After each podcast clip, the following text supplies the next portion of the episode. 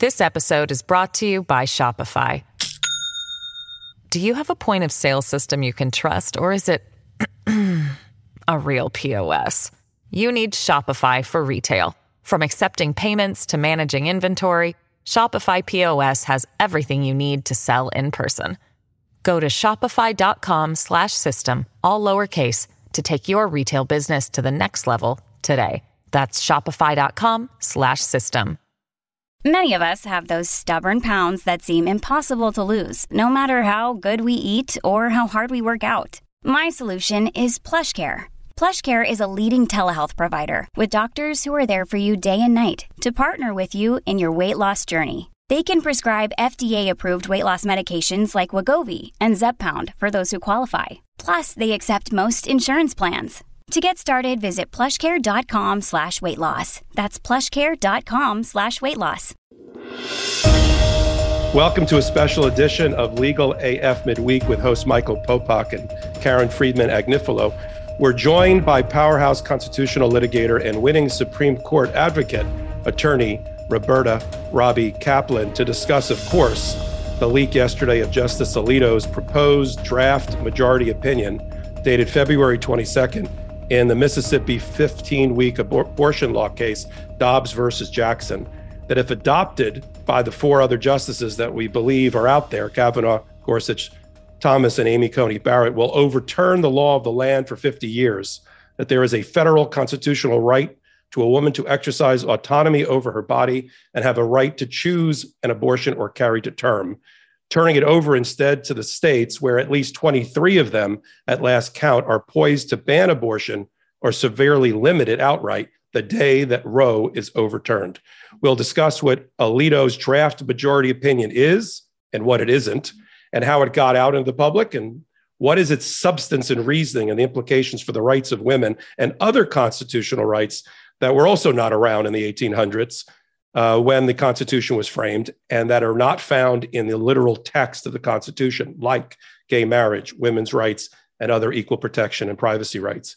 And we'll talk about whether there are five votes since February means that there's five votes now and in the summer to actually overturn Roe versus Wade. I can't think of anyone finer to join our discussion today about what it all means and break it down to the legal AF audience than Robbie. She's the founding partner of a firm here in New York, Kaplan, Hecker, and Fink, the leading civil, constitutional, and First Amendment boutique firm in the country. She's a newly anointed, I just saw it a day or so ago, 2022 trailblazer as plaintiff's attorney by the New York, uh, by the National Law Journal. Um, she has represented everything that matters to our audience involving gender equality, constitutional rights. She's, she represents E. Jean Carroll, which the Midas Touch podcast and this podcast have talked about concerning her defamation case against Donald Trump. She represents Mary Trump in all things Donald Trump. Uh, she and her firm successfully represented the plaintiffs in the Charlottesville case that we've covered on this podcast against 24 neo Nazis for racial and religion, uh, religious based violence. And of all of those many cases over a 30 year plus career, she's most identified. And what helps us get to the heart of Alito's draft decision uh, with the case of United States versus Windsor, a 2013 landmark case in which the Supreme Court ruled that key provisions of the Defense of Marriage Act, known as DOMA, violated the US Constitution, specifically the 14th Amendment's Equal Protection Clause and the Fifth Amendment Due Process Clause, by barring legally married same sex couples from enjoying federal benefits of marriage if their state recognized that marriage. And she's the author of a book on that topic called Then Comes Marriage US versus Windsor and the defeat of DOMA. That was an opinion that was joined by, written by uh, Justice Kennedy at the time, joined by uh, Justice Ginsburg, Breyer, Sotomayor, and Kagan. Boy, do I wish that group was all back together again. And with, with Justice Roberts in dissent. We'll talk more about that. Welcome to the podcast, Robbie Kaplan. Thank you. It's really a pleasure to be here. Thank you for inviting me. Yes, for sure. So let's let's talk about as as Kara, what you what did you refer to it in, in the pre-show, the elephant in the room? We we we get a disheartening leak of a well, the leak wasn't disheartening, thank God for the leak, but we get a leak of a majority proposed opinion penned by no other than Samuel Alito, dated February 22nd of this year, leaked by someone. We'll go over those nitty details later. Which over which makes no there's no no way around this. Overturns Roe versus Wade and Casey and rips away the constitutional right and settled law that gives the woman a right to an abortion. That's what we woke up to. Today, we just saw uh, Justice Roberts trying to get to the bottom of the leak and charging the marshal of the court, there's a person we don't normally talk about, to do a deep dive in an investigation. We've got the Republicans wringing their hands. Oh, let's get the Department of Justice and the FBI. Let's find out. They all think it was some some like liberal progressive law clerk. I'm not sure it was that. Could easily have been other people on the bench. Uh, but but be that as it may, we have. Um, let's talk about Robbie from your perspective. What is that majority opinion? What does it say? And what is a draft majority opinion? I think our audience really wants to know all about that. Yeah, so the way that it works at the Supreme Court is cases get selected uh, for argument by the Supreme Court. Now, already there was an, an unusual circumstance here because while the, the Mississippi case, the Dobbs case, was accepted by the Supreme Court and kind of went through the normal process of briefing and arguments, the case involving the Texas statute, SB 8, that gave private citizens the right to somehow enforce um, this prohibition on abortion or anyone who was aiding and abetting someone who wanted to get an abortion, that did not go through the normal process. There was an emergency request to stay that under Doe because it clearly was un, uh, inconsistent with the principle of Doe. And the Supreme Court let that statute go into effect, um, which was not only a huge clue about what was coming, but wasn't really consistent to treat two cases like this so completely differently, isn't consistent with the way, in the past at least, the Supreme Court has liked to do things. Uh, to give you an example, in the case that I argued at the Supreme Court, United States v. Windsor, that case was paired with a Prop 8 case out of California from David Boies and Ted Olson. And I think they had something like four or five conferences, the justices, in order to figure out how to put the two cases together in the best way and have it be orderly, et cetera. Um, that's not what happened here. Uh, Mississippi was argued according to the normal process. The Texas case was not.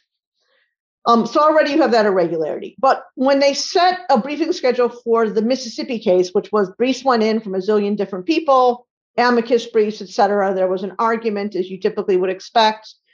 Um, and then what the justices do is they have a conference after argument, where it's the first time they're all together and they vote on the case.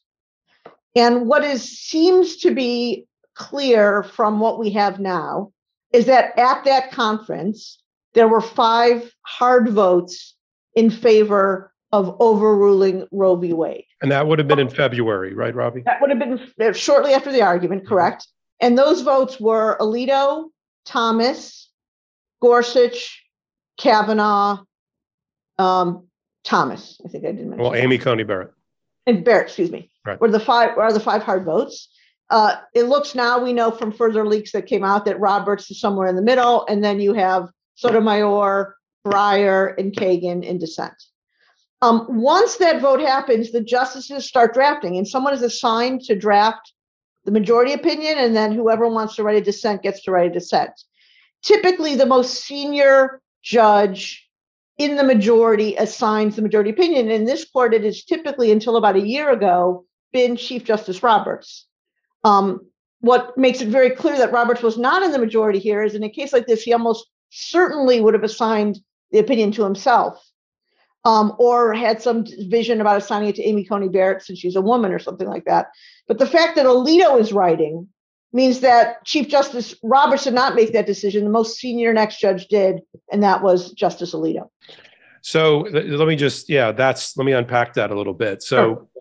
from a strategy, from a game strategy standpoint, do you think in retrospect, Roberts probably should have slid over to the majority once he saw the writing on the wall to help shape a result like he did in Obamacare, rather than stay on the sidelines and let it go to the most, one of the most um, right rightest of right wing conservative justices on the Supreme Court.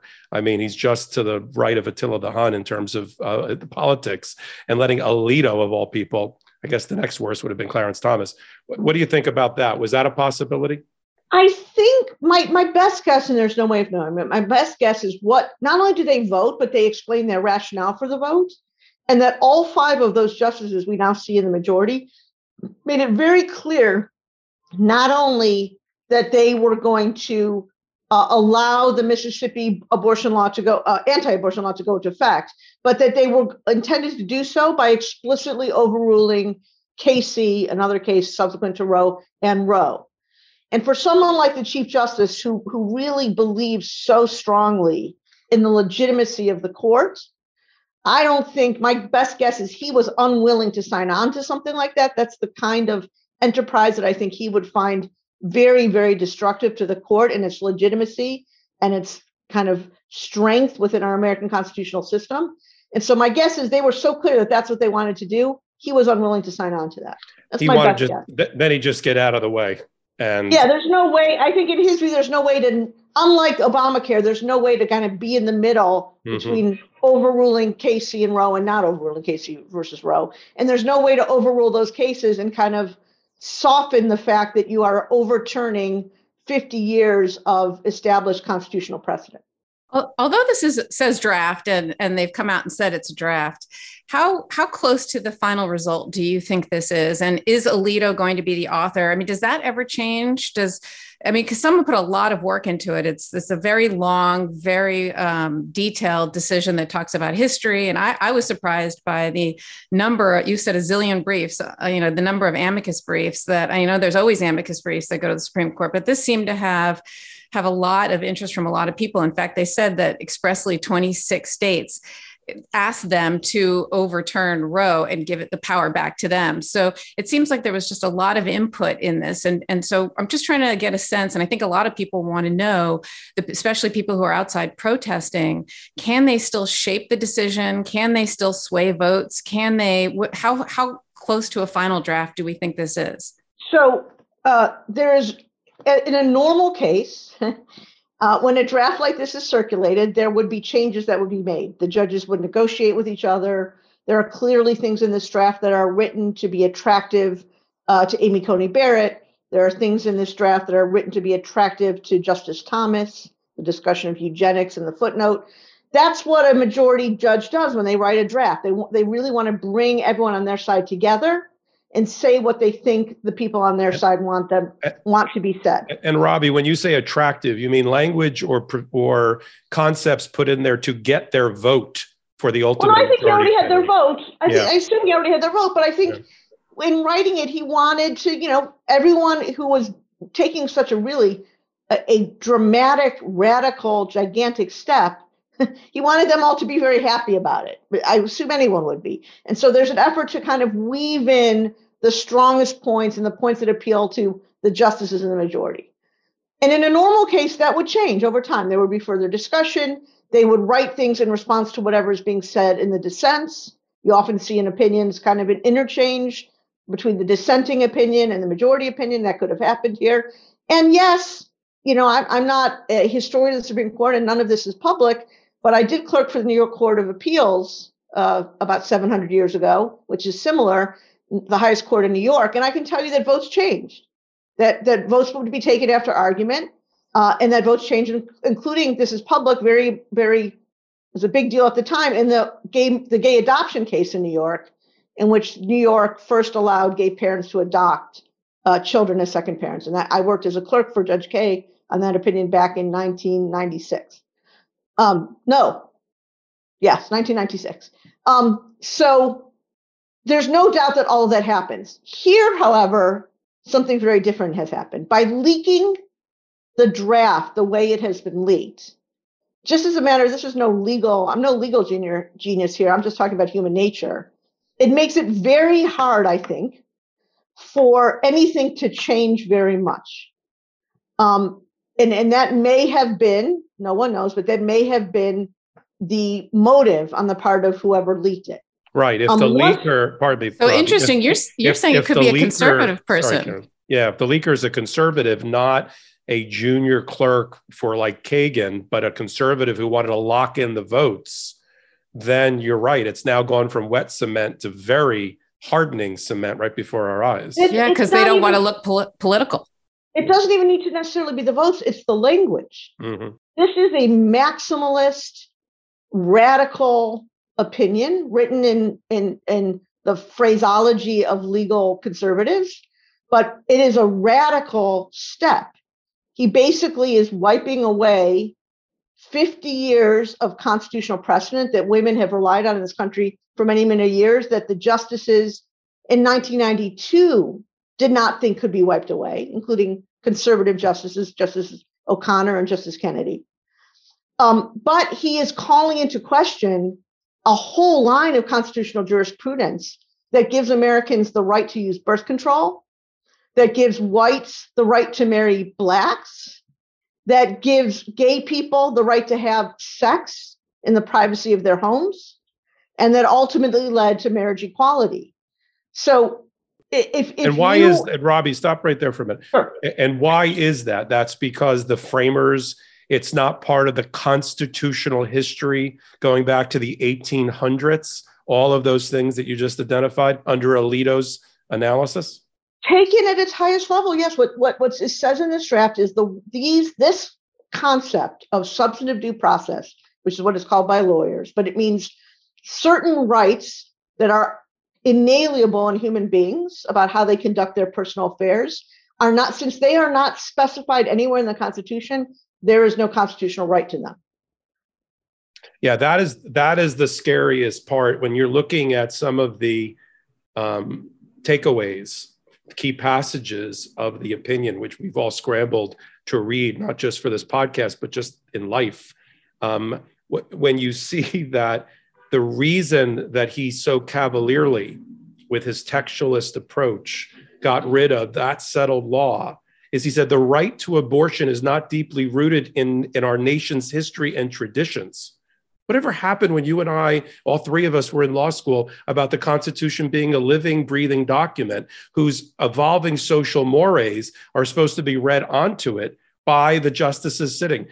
That's gone. It's just if you got the numbers, you just take away rights. That's where we're at now. Well, especially because when they wrote the Bill of Rights, they used deliberately vague language. Right. As well as the 13th, 14th, and the 15th right. Amendment. It's not a code. It's not a code book.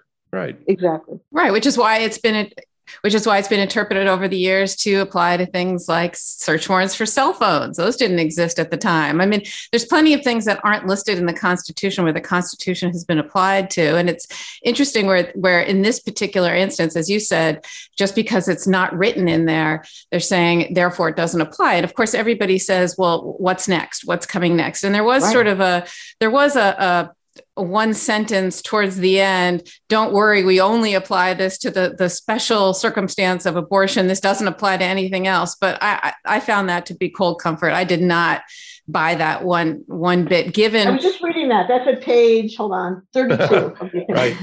Pull, pull, um, pull, so, so you're right. He does do that but the, but the problem is before that in page after page after page exactly he eviscerates yeah. the legal underpinnings that led to all those other decisions. So it's one thing to say, well, I'm not saying anything about it now, but when you've spent the last 20 pages explaining why, why that whole area of constitutional jurisprudence is dead wrong, it's hard to imagine. For sure, people will challenge it in cases, no question about that. And it's hard to imagine that the Supreme Court wouldn't be open to hearing those cases, have an open mind about the results, and very easily probably reach the same result there. How, yeah, I mean, they were. This, sorry, Karen, go ahead. No, I was just going to say, Alito does say, okay, okay, we've established it's not in there, and there's other things that aren't in there as well.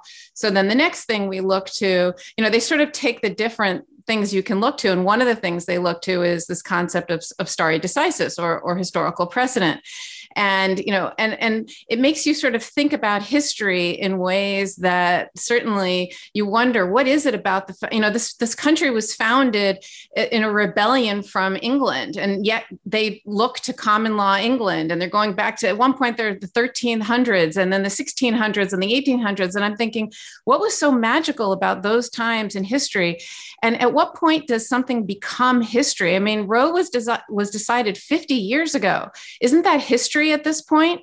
But they talk about this magical date of the founding of this country and, and when these, you know, when when sort of these rights were, were listed, but these were all written by men. Women didn't have rights at the time. I mean, so it just it just doesn't make any sense. It's like they are are talking about history when it suits them, and then when it doesn't suit them, they sort of, you know, they sort of pull well, back on it. And, well, and at one point when they were talking about, you know, okay, but but it's okay to overrule bad decisions. You know, Roe was bad from the beginning. Roe was badly decided from the beginning.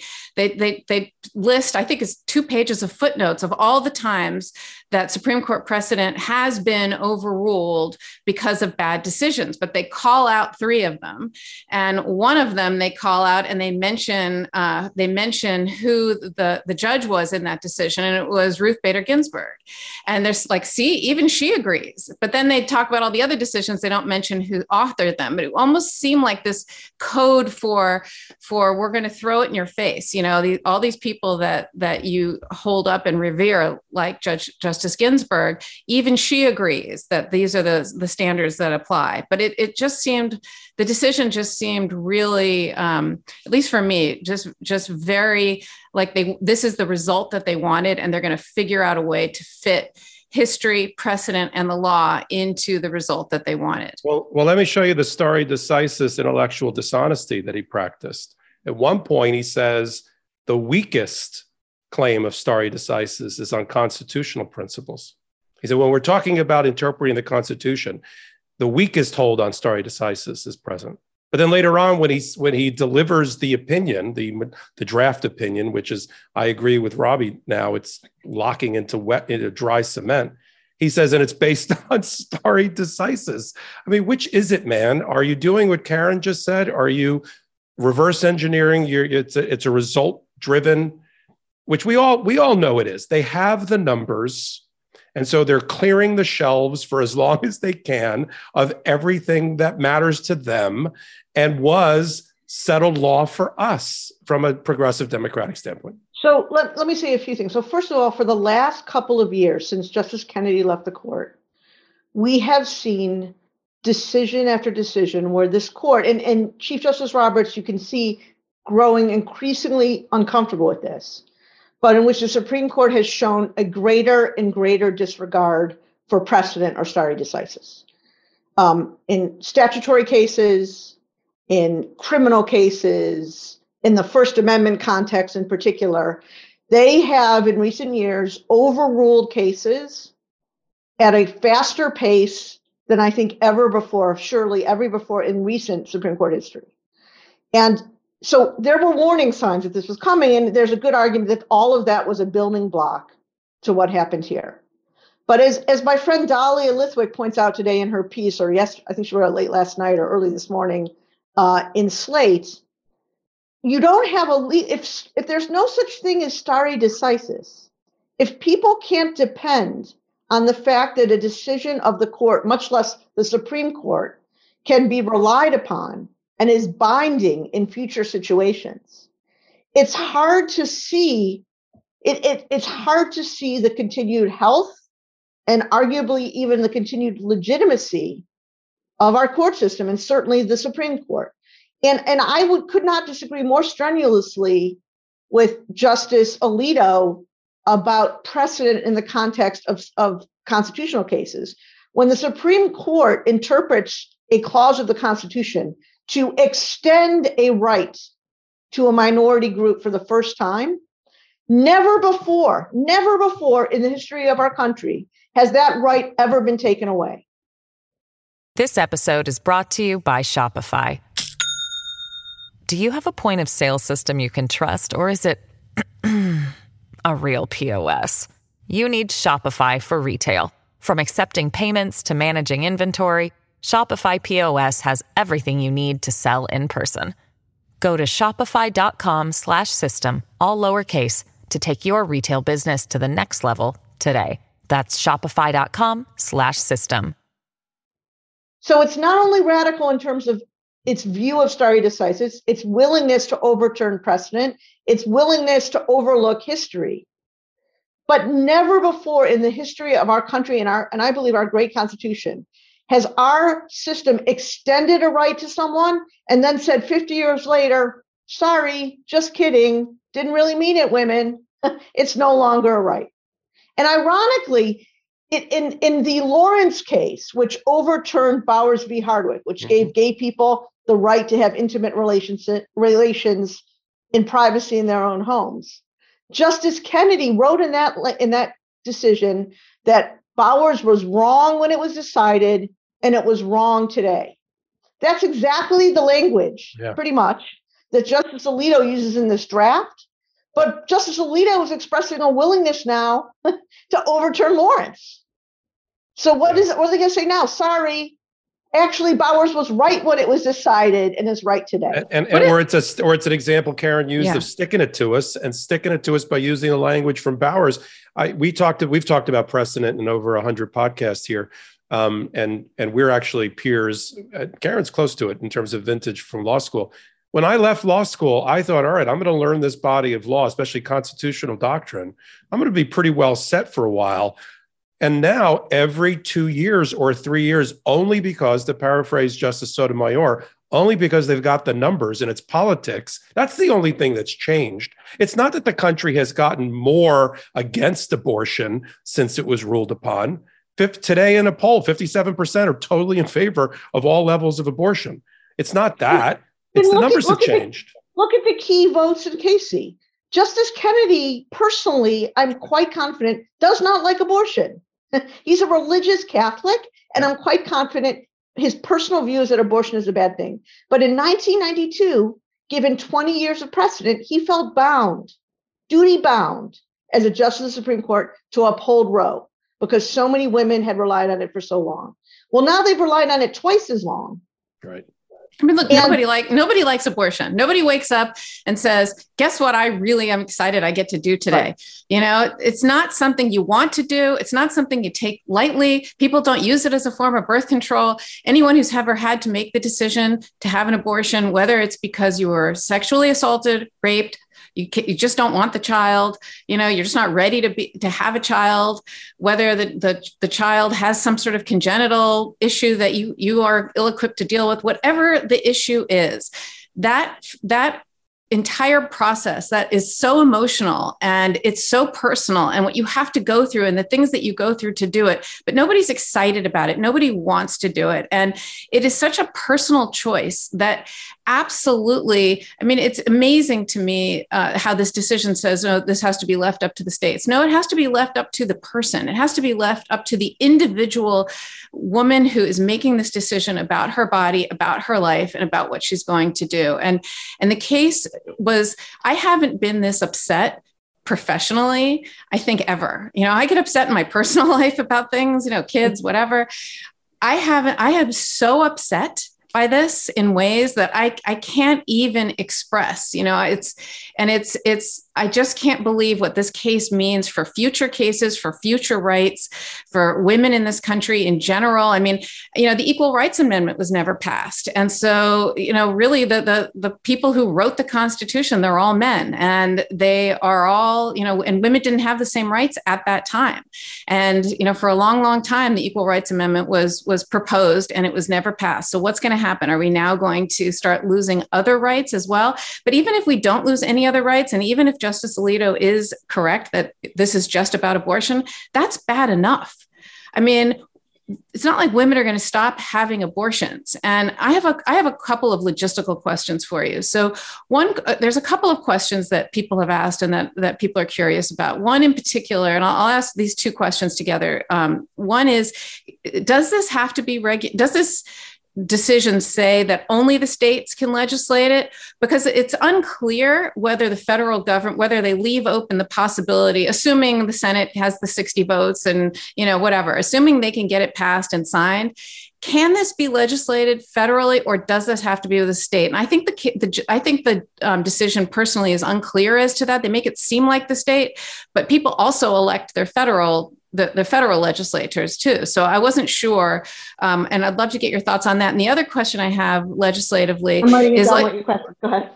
Let's say now these are these are easy questions for you. I, I, was very good at taking notes. It's like a press conference. Two questions. yeah. right. Two questions. No, because I, I I cannot tell you when this came, the only thing that gave me comfort when this came down was the fact that you were coming on the show and I was going to get, we were going to get to ask you all these questions because I was so, I have so many of them. So another question uh, is, is um, let's say half the states, give or take, uh, will outlaw or ban uh, abortion, and half the states will uh, continue to allow abortion.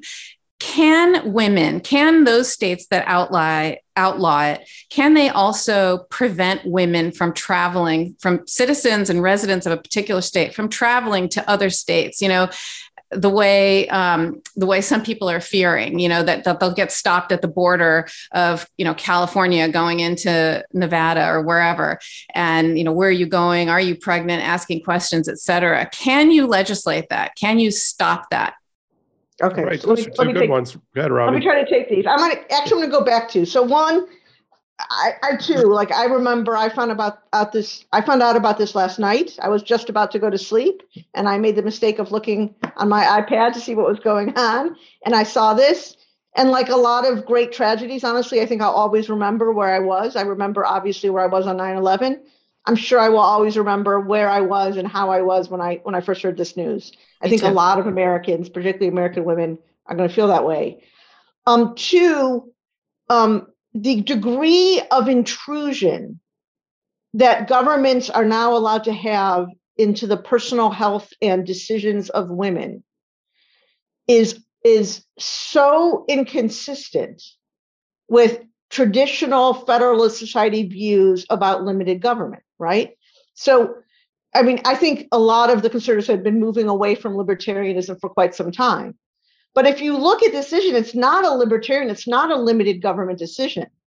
It's a decision that government you know some would say in very like margaret atwood handmade any ways has the right to regulate the reproductive health and the reproductive decisions of women. And that is not what you would hear from people in this part in this part of kind of the legal um, structure legal jurisprudence legal law schools et cetera in any other context. Only when it comes to women is radical intrusion into personal decisions okay. With respect to the, whether the state or federal government whether the federal government could pass a law to outlaw abortion that's going to depend believe it or not on what the conservative majority on this court believes is the limits of the power of the federal government remember in obamacare there was a great debate about this and most of the conservatives believe that there was not authority for the federal government to pass Obamacare care either under the Commerce Clause or, or ultimately, as Chief Justice Roberts came in to save it, under the Taxing Clause. Here, while I think they, a lot of them would agree to it, they are going to need to find some federal basis of power to legislate a law that would prohibit abortion nationwide. They may well do that. They may think that the Commerce Clause gives them that right here. But So- I have so, a feeling. Robbie, let, let me interrupt for one second, just so we can Sure. bring our audience up to speed. If the federal government doesn't have a hook, uh, the Congress doesn't have a hook within federal power reserved to it or given to it by the Constitution, otherwise it's reserved to the states, then they're not able to legislate.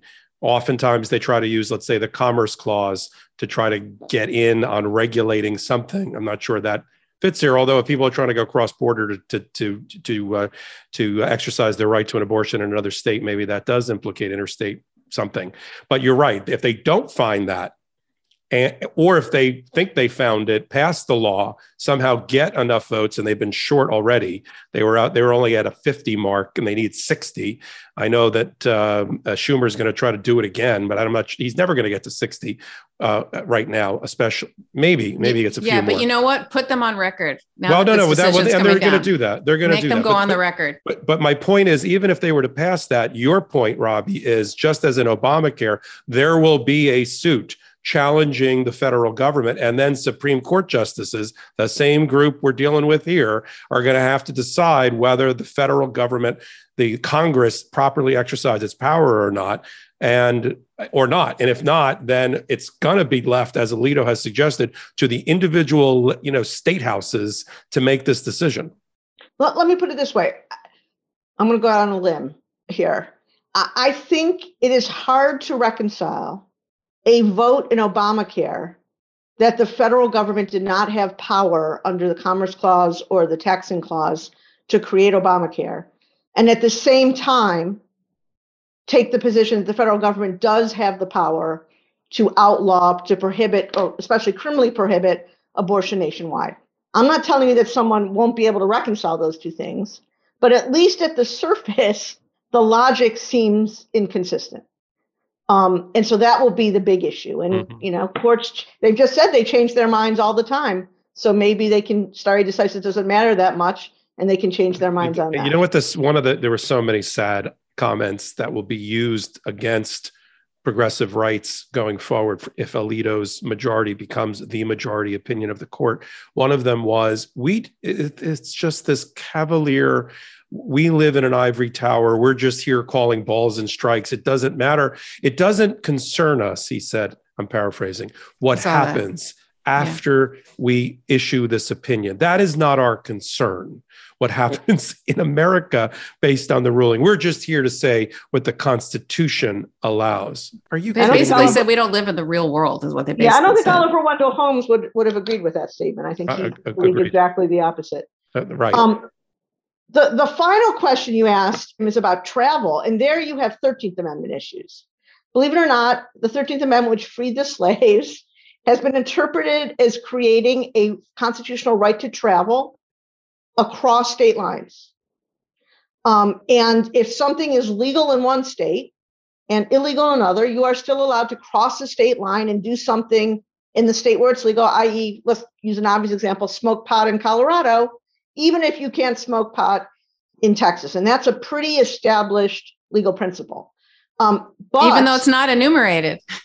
Even though it's not enumerated. But uh, that principle is going to be put very much to the test uh, when states like Texas start passing laws that say you cannot go to New York or California or wherever and get an abortion. If you do, we will criminally prosecute you um, either when you get back, or we may even try to extradite you to Texas. So, to so we're going to have. They're, they're going to they're going to claim that your, your your unborn fetus is a Texas citizen, and if you if you you know murder this this Texas citizen, we have a right to prosecute you. So, uh, so we're going to have New York versus Texas, actually states against each other before this Supreme Court at some point on this kind of issue.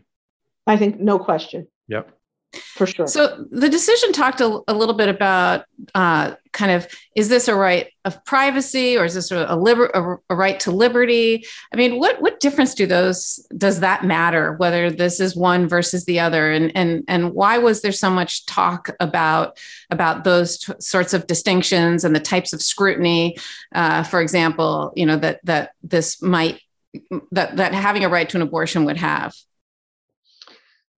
Look, I, that is all discussion about, I think, intended to establish that there is no clear, um, cogent, uh, explicit right in the Constitution to have the kind of to be able to make the decision to have an abortion. And so there's a lot of, and, and they are right, and Justice Ginsburg said this herself, that if you go back to the original Roe decision, I think a lot of people would have written it in a different way. Um, we actually submitted an amicus brief in this case on behalf of some law professors that he talks about uh, in the draft opinion. He doesn't like it very much, in which we talked about the equal protection rights of women to be able to order their lives and decide whether or not to have children and when to have children. Um, that almost doesn't matter. That's almost beside the point, though, when you think about the the concept of stare decisis. Again, that might have been an argument in a case brought two years after Roe, or even in a case brought five years before Casey. But once Casey was decided in 1992, and the, the justices said that in this context, stare decisis is incredibly important. And these are these rights are now rights woven into the fabric of our constitutional system to then go back and kind of have these almost law school type debates about what's the best grounding for the liberty interest at stake or what would have been a better analytical or theoretical basis or lack of basis to discuss these rights honestly is a law school exercise. Because what has happened is 50 years of reliance and expectation and rights that women had that are now, again, for the very first time in our nation's history, at least to my knowledge, being taken away. Robbie, let me let's let's leave on this note. I want to be respectful of your time. Let's leave on this note. Let's let's assume for the purposes of the last few minutes that this opinion by Alito becomes the majority opinion without without many changes. Uh, concurrences and dissents, I'm sure, are flying around, but this is it. Um, what do you think it means? We touched on it earlier. What do you think? What do you two things? What do you think it means for the future of rights? What where where does it go from here? And what can our audience do about it in terms of their own state houses or at the ballot box? Is there, you know, marching is great and I'm, I'm, I'm into participatory democracy. But what can people do about it who don't agree with the decision made by nine people wearing black robes sitting at the Supreme Court? So, if this decision or something substantially like it is issued by, by the Supreme Court, and I think it's fair to assume that that's what will happen, um, I think essentially you answered your question in, in asking the question, which is we cannot look to the Supreme Court, at least as it's currently constituted as a force that will protect constitutional rights in our society. Wow. And and the only institutions we have to look to are the executive and the legislative branches, which means the only thing you could do, and I agree, rallies are great, but what's far more important than rallies are, are is voting. Uh, and that the only way to enforce those rights and protect those rights going forward is to vote and to get the numbers out to vote, both at the state level, um, at the local level, and certainly at the federal level. That that that, that statement, which just, I mean, uh, uh, literally took my breath away, that you just made, which is so right on and right, is that we can no longer look to the U.S. Supreme Court to protect our constitutional rights. I mean, uh, the, for, they keep talking about the framers and the founding fathers. I am sure justices that, that we all admired in law school are spinning in their graves, as maybe even John Marshall is about what has just transpired. I couldn't ask for, and Karen and I couldn't ask for a better guest today than you. It happened by by happenstance. It was we are supposed to be talking about, and, I, and I'll um, I'll extend an invitation to you to come back on the show. I'll, I'll come back. And, I'll come back and talk about the Florida case. Yeah, it's a great case. Yeah. So, so can Rob, you just give us a, a like yeah. a just a procedural what, what to expect next in the in the don't say gay uh, in the um, case that you brought it it's a fascinating case that i that just is amazing and the stories that you put in there of the plaintiffs and their individual stories and how they're affected i had chills when i was reading that i, oh, I just you. couldn't believe what they go through and what you're doing there is so important so can you just give us a little bit sort of what's next in that so right now, the, we don't have much agreed to with the state. You'll be shocked to learn that we're not having a lot of agreement on schedule. So right now, all that's agreed to is that we are going to amend our complaint by May 27th, and that the state will then move to dismiss 30 days after that. Um, we take the position, and we this has all been said to the court, so it's public, that at the same time the motion to dismiss is decided, the judge should also entertain our arguments for a preliminary injunction, since there's a great overlap between those two arguments. It's kind of silly I've never done this in a preliminary injunction context before, where you first litigate a motion to dismiss and then you litigate the preliminary injunction. So the judge is going to have to decide that issue. But we take the position that the court uh, should entertain a preliminary injunction. He's going to have the judge will have lots of expert affidavits from a lot of experts, including nation nationally renowned psychologists, uh, both for adolescent psychology and for early childhood psychology. Um, and we are going to make the case that this law is unconstitutional. And uh, again, I hate to be overly dramatic. I'm not really being overly dramatic here, that children will be harmed and probably, sadly, adolescents will commit suicide if this law, as enacted and as broadly as it's enacted, goes into effect uh, and kids are bullied and written out and not acknowledged and not even helped by school guidance counselors if they have issues about being gay uh, if that's the state of affairs in the state of florida. So, for, for for our audience you know who who don't necessarily read civil or criminal complaints uh, regularly this particular complaint is really worth uh, worth reading. It's it doesn't read like a you know it's it's read it's it's written in a way that people can really understand not just the law but also just the heart and soul of what's at stake here and the real world examples that you give about what does this mean that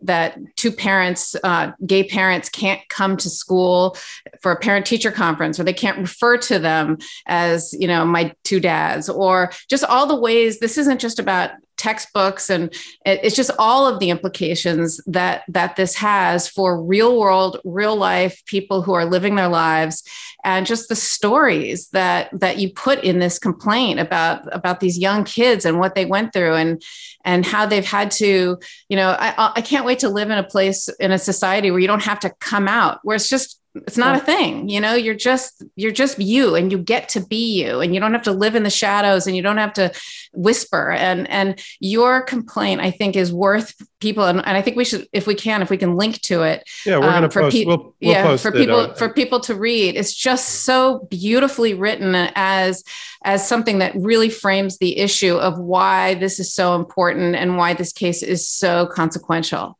So i was talking recently to one of the experts in the case and she was She's an expert in early childhood psychology.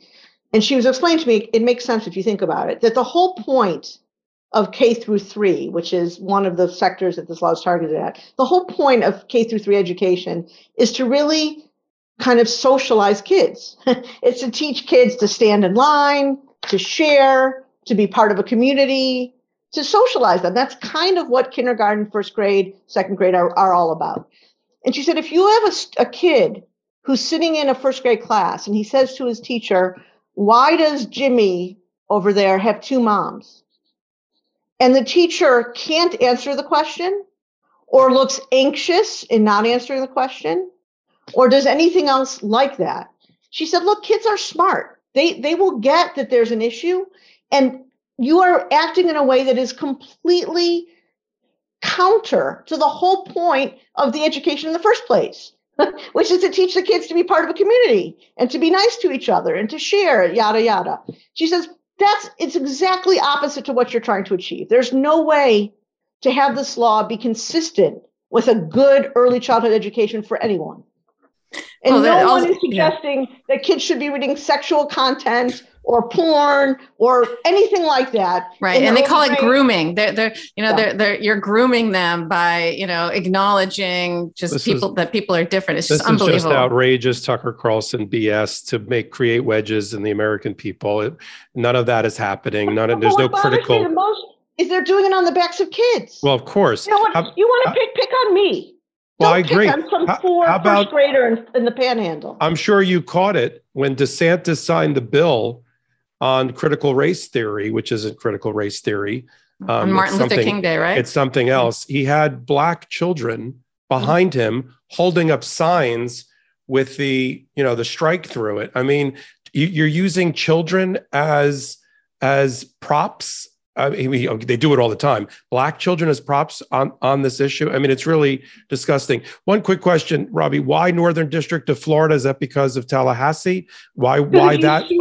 Sue the governor uh, and you sue various yeah. state entities, you have to do it in Tallahassee. You got to do it in Tallahassee. So, and who's your judge? A guy by the name of Winsor without a D, because my client in Windsor was Windsor with a D. Oh, right, right. Um, who worked in the uh, Solicitor General's office in Florida. He's been on the bench a few years. All right, I understand. Okay. Well, Robbie Kaplan, thank you so much for joining the midweek edition of Legal AF. Michael Popak and Karen Friedman Agnifilo, and we will follow all of your cases moving forward. And you have an open invitation to join us anytime you'd like, and we'll reach out and ping you again to come back and share with our and audience. If there's news in Florida, I'll be happy to be on again. Thank okay. you. Thank you Thank so you. much. One more thing, Michael. Sure. In that group, by the way, when he announced the Don't Say Gay law, I guarantee you, just given statistics, that one of the 40 kids surrounding him there is going to turn out to be gay. I guarantee it. Just I was in Florida this weekend, and as soon as I got off the plane, literally the first words out of my mouth, I just said "gay." I had to. I had to. It was irresistible. That poor, someday that poor boy or girl will look back on this and oh, imagine oh, yeah. how they're going to feel. That's that's scarring in and in and of disgraceful. itself. It's disgraceful. Yeah. It's just we're, we're we're heading in the absolute wrong direction, and it's it's absolutely upsetting, and I, it's I don't know. I don't understand actually how I, this is I happening. never thought a state of the United States would be patterning itself after Hungary or Russia. but that's what's happening down in Florida right now. Yep, and and and throughout the country, led by by certain Republican groups. Agreed. Um, so we'll conclude this uh, edition of Legal AF Midweek. Shout out to the Meidas Mighty and the Legal AFers. You can get this podcast every place you get your podcast from, and we'll be on YouTube uh, this evening, of course, and on video throughout with a with a live chat that maybe will be will be graced with the uh, participation of Robbie Kaplan. We'll see. Good night, everybody.